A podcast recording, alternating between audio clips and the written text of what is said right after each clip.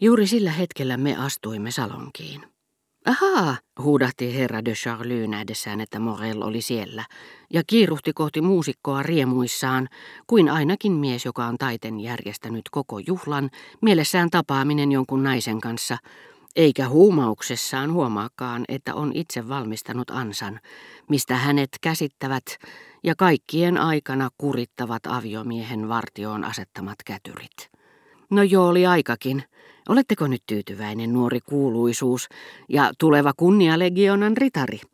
Sillä kohta saatte näytellä kunniamerkkiänne, haasteli herra de Charlie Morellille hellään ja voitonriemuiseen sävyyn, mutta vahvisti juuri näillä kunniamerkkiä koskevilla sanoillaan rouva Verderäänin valheet, jotka vaikuttivat toisesta kiistattomalta totuudelta. Jättäkää minut rauhaan, kiellän teitä lähestymästä minua, huusi Morel paronille. En usko, että tämä on ensi yrityksenne. En varmaan ole ensimmäinen, jota yritätte turmella. Ainoa lohdutukseni oli, että näkisin kohta paronin musertavan Morellin ja Verderäänit. Sata kertaa pienimmistä syistä olin saanut tuta hänen mielettömiä raivokohtauksiaan. Kukaan ei ollut niiltä turvassa. Hän ei olisi ujostellut kuningastakaan. Mutta silloin tapahtui jotain aivan uskomatonta. Näimme kuinka Monsieur de Charlie mykkänä, tyrmättynä, tajusi onnettomuutensa ymmärtämättä sen syytä. Ei saanut sanaakaan suustaan. Käänsi vuoron perään kaikkiin läsnäolijoihin kysyvän, loukkaantuneen, rukoilevan katseen, joka ei niinkään tuntunut utelevan mitä oli tapahtunut, vaan mitä hänen piti vastata.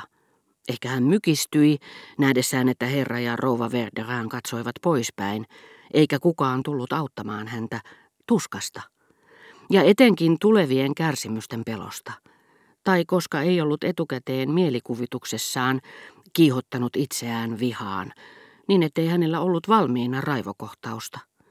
Sillä tunteellinen, hermostunut, hysteerinen kun oli, hän oli todella impulsiivinen, vaan ei rohkea, eikä kuten aina olin ajatellut, ja siksi mieltänyt hänet koko lailla sympaattiseksi, edes ilkeä, eikä osannut reagoida kuin kunniaansa puolustava mies. Kun hänen kimppuunsa oli käyty, hänen ollessaan aseeton. Tai sitten hän ei tässä vieraaksi mieltämässään ympäristössä ollut niin rohkea ja kotonaan kuin Faubourg Saint-Germainissa.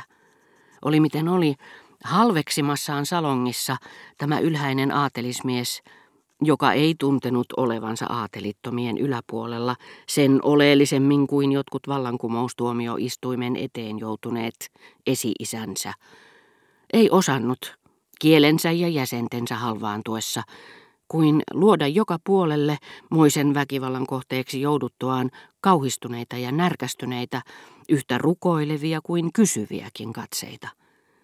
Kuitenkin paronilla oli hallussaan ei ainoastaan kaikki kaunopuheisuuden, vaan myös yltiöpäisyyden keinot.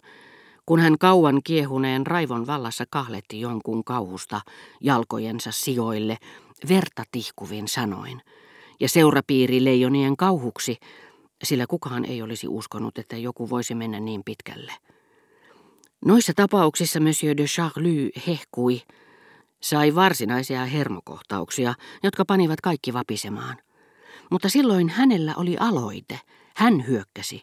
Hän sanoi mitä halusi, niin kuin Block, joka osasi tehdä juutalaisista pilaa, mutta punastui, jos heistä puhuttiin hänen aikanaan. Hän vihasi näitä ihmisiä. Vihasi, koska luuli heidän ylenkatsovan häntä. Jos he olisivat olleet ystävällisiä häntä kohtaan, niin sen sijaan, että olisi humaltunut raivosta, hän olisi suudellut heitä. Näin julman arvaamattomissa olosuhteissa tämä mestaripuhuja ei osannut kuin änkyttää. Mitä tämä tarkoittaa? Mitä on tapahtunut? Kukaan ei edes kuullut sitä. Ja paniikinomaisen kauhun ikuinen pantomiimi on niin vähän muuttunut, että tämä vanha herra, jolle sattui epämiellyttävä seikkailu pariisilaissalongissa, toisti tietämättään ne kaavamaiset asenteet, joihin antiikin kreikkalaiset kuvanveistäjät ovat ikuistaneet panjumalan hätyyttämien nymfien kauhun. Epäsuosioon joutunut lähettiläs, eläkkeelle pantu virastopäällikkö, syrjitty seurapiirileijona, hylätty rakastaja, pohtivat joskus kuukausikaupalla tapahtumaa, joka on tuonut heidän toiveensa. He kääntävät ja tutkivat sitä kuin luotia, josta ei tiedä, kuka sen on ampunut ja mistä, kuin meteoriitin.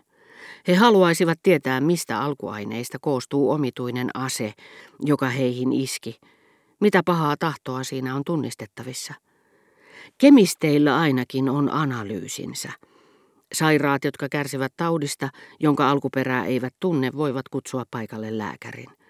Ja rikosjutut selvittää enemmän tai vähemmän suurella menestyksellä tutkintotuomari. Mutta mitä tulee kanssaihmistemme ällistyttäviin tekoihin, niiden vaikuttimet paljastuvat meille vain harvoin. Niinpä Monsieur de Charlie, mennäksemme juhlaa seuraavien päivien edelle, ennen kuin taas palaamme siihen, näki Charlien asenteessa yhden ainoan selvän syyn. Charlie oli usein uhkailut kertovansa, millaisia tunteita herätti paronissa, ja oli nyt tarttunut tilaisuuteen tehdäkseen sen, koska uskoi olevansa tarpeeksi pinnalla, voidakseen kokeilla omia siipiään. Ja hänen oli täytynyt kertoa kaikki Rova Verderäänille, sulaa kiittämättömyyttään. Mutta kuinka ihmeessä tämä oli antanut pettää itseään? Sillä päätettyään kieltää jyrkästi, paroni oli jo itsekin sitä mieltä, että tunteet, joista häntä syytettiin, olivat mielikuvituksen tuotetta. Ehkäpä jotkut emännän ystävät olivat valmistaneet maaperää, koska itsekin vaalivat tunteita viulistia kohtaan. No hyvä.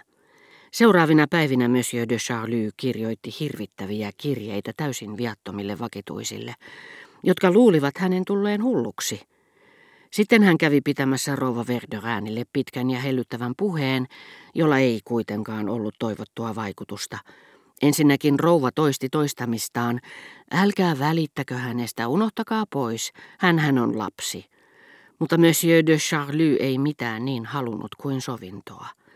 Ja saadakseen sen aikaan, hän päätti riistää Charlilta kaikki edut, mitkä tämä jo luuli saavuttaneensa – ja pyysi, ettei rouva Verderään enää ottaisi viulutaiteilijaa vastaan, mutta rouva vastasi kieltävästi ja sai siitä hyvästä koko joukon harmistuneita ja sarkastisia kirjeitä paronilta. Siirtyessään olettamuksesta toiseen, Monsieur de Charlie ei koskaan osunut siihen ainoaan oikeaan, toisin sanoen mahdollisuuteen, ettei häneen kohdistunut isku ollut morellista lähtöisin. Tosin hän olisi saanut tietää sen ehdottamalla Morellille muutaman minuutin keskusteluhetkeä. Mutta hän piti sitä arvonsa ja etujensa vastaisena. Häntä oli loukattu, hän kaipasi selityksiä. Muuten melkein aina ajatukseen tapaamisesta, joka voisi hälventää väärinkäsityksen, liittyy toinen ajatus, joka jostain syystä estää meitä suostumasta tähän tapaamiseen.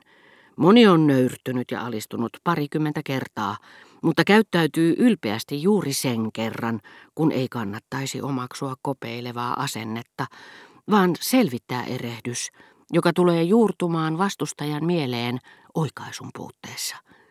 Mitä taas välikohtauksen mondeeniin puoleen tulee, huhu kertoi, että paronille oli osoitettu ovea, koska hän oli yrittänyt tehdä väkivaltaa nuorelle muusikolle – Tämä juoru sai aikaan, ettei kukaan hämmästynyt, vaikkei paronia enää näkynytkään Verdoäänien luona. Ja aina kun hän sattumalta tapasi vakituisia, joita oli epäillyt ja herjannut kirjeissään, nämä kantoivat kaunaa paronille, joka puolestaan ei tervehtinyt heitä niin, etteivät ihmiset ihmetelleet, vaan ymmärsivät, ettei pikkusisärenkaassa kukaan enää halunnut tervehtiä paronia.